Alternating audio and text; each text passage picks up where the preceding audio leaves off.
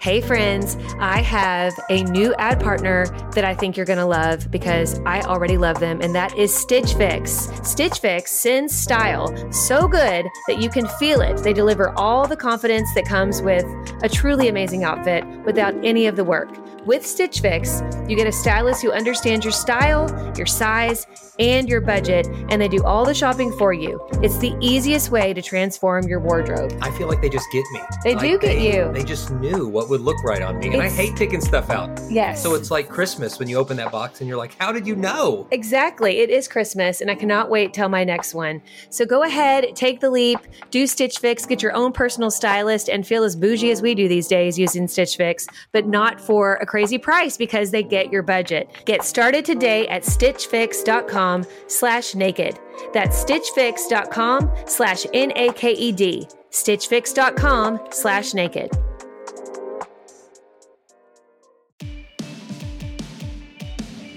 Welcome to Summer of Scripture on the Naked Marriage Podcast. For 66 days in a row, we're releasing a short daily devotional for your marriage.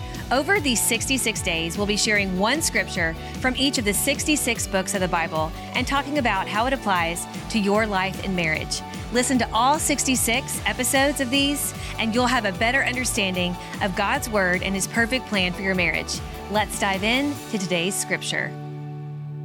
Welcome to day 56. We're in the book of Titus today.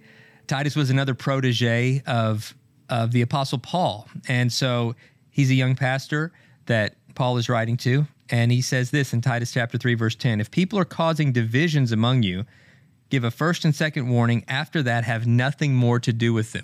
Ooh. So here's another direct warning from Paul about the certain kinds of people that we need to stay away from. Mm-hmm. And again, this seems almost like unchristian. Wait, there's certain people we're supposed to stay away from, but we do have to be wise and intentional about the people that are in our inner circle, mm-hmm. and the people that we're allowing to have a voice of influence in our lives, because we're going to be impacted by them. And divisive people, that goes against God. There's a list in the Proverbs of things that God hates, actually things that God hates. And the seventh of that list, the one that is all building up to, are those that cause division and dissension among a family. And the church is the family of God. So people that are intentionally divisive, you just got to watch out for them. And we live in a world that rewards argumentative people. Mm-hmm. You know, social media, you get online, people will argue for sport, and then they're celebrated for it. Yeah. And we're told to be different. Now, it doesn't mean we don't engage in meaningful conversation and even debate, but we're not intentionally trying to go in there and just be divisive, especially among family and among the family of God.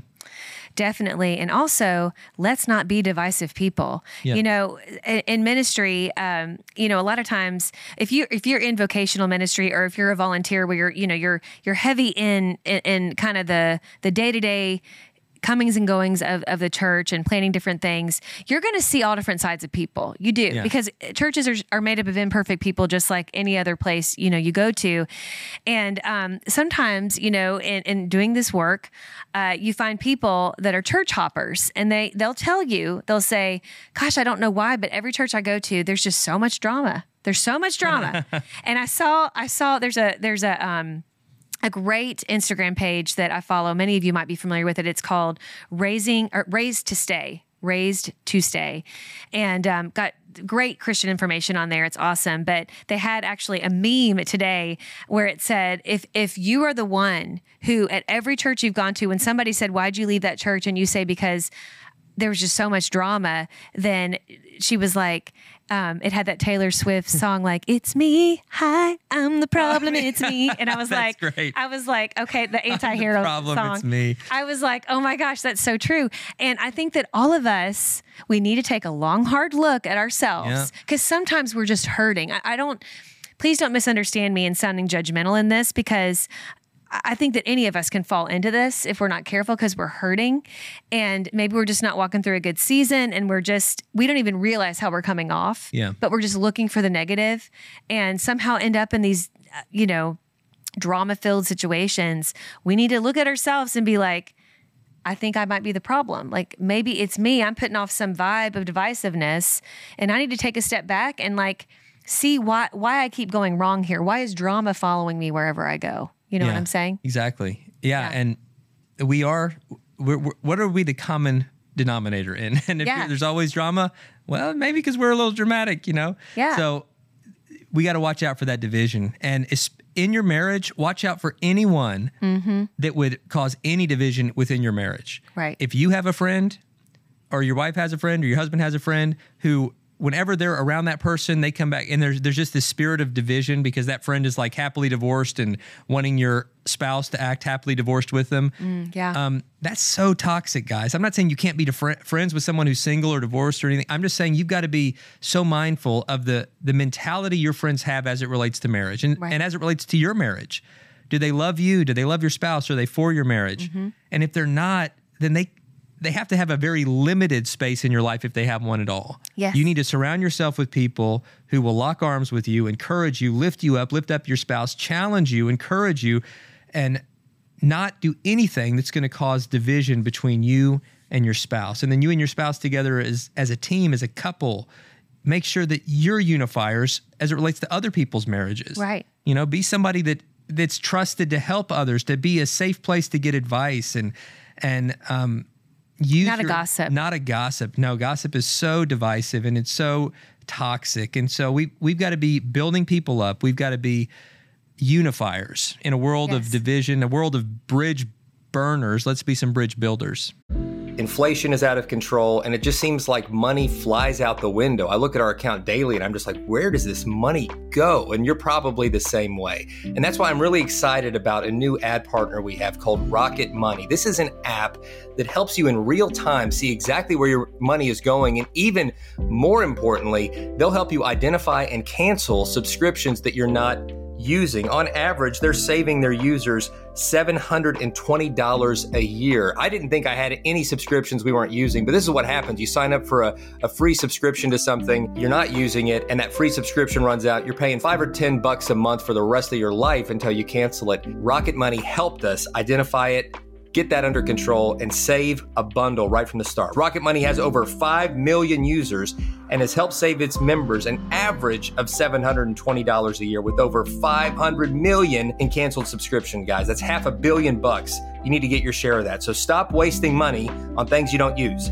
Cancel your unwanted subscriptions today by going to rocketmoney.com/naked. That's rocketmoney.com/NAKED. Start saving money today. 100%. And it's just healthier. And I think where this gets complicated, though, is if it's a family member who's being divisive. But again, we've talked a lot about boundaries throughout this entire summer. You've got to put healthy boundaries in place. And I think especially, like, let's say it's your mom. And your mom, every time you talk to your mom, she wants to say something derogatory about your spouse. You've got to shut that down. You do, yeah. And you know, and I'm not saying, like, if it's a real concern, like, you know, about an abusive situation or like some horrible concern, you know, I'm not talking about that. But I mean, just ranting about your spouse, the way that he parents, the way that she parents, the way they cook the food. You know, like, I remember I was like, I think it was a message from somebody. They said that every time that their in-laws would visit their house, the mother-in-law would want to cook this huge meal, like at their house. And she said, and she is this amazing cook, but she would do it in such a way that she tried to make this lady look bad. And she would bring her own place settings, linens. And she would say, it's because, well, you just don't know how to set a table. You just don't know how to make a pretty tablescape. And I know that you just didn't grow up in a house where you guys value decor. So I'm going to do it. Just let Mama D do it. You know, like, you know what I'm talking about. We know who these people are. And you guys, that mother is trying to show up. Yeah, it's the other woman in her son's life. And it's just so toxic. And so you know what they did, sweetie? That you know, and this was some advice that they followed through on. He was like, listen, Mom, I love you, but let us treat you at our house. We'll either take you to a restaurant if you don't feel like what we make at our house is good enough, but you're our guest. Yeah. We don't want you cooking here. And he told her, he's like, and it's just, it doesn't seem to be done in a spirit of kindness. And he's like, and yes, you know, you're an amazing cook. Yes, you can decorate with the best of them, but this doesn't, it's our home. You know, and I think that son laying down kind of that line in the sand, we've talked about that boundary with his mom. I'm sure she didn't like it. I'm sure she didn't take it well, but she's you know, risen to the occasion. So I think we've got to be willing to shut down that divisiveness and stand up for our spouse and our marriage. That is so good. And again, on these same issues, these same lines of those family and in-law dynamics specifically, we've got a brand new book available for pre-order now. It's called Married into the Family. It's going to be out very soon, and it is so practical in helping you navigate those relationships. Yes. So guys, I hope today's message was an encouragement to you. Join us tomorrow, day 57, where we will be in the book of Philemon.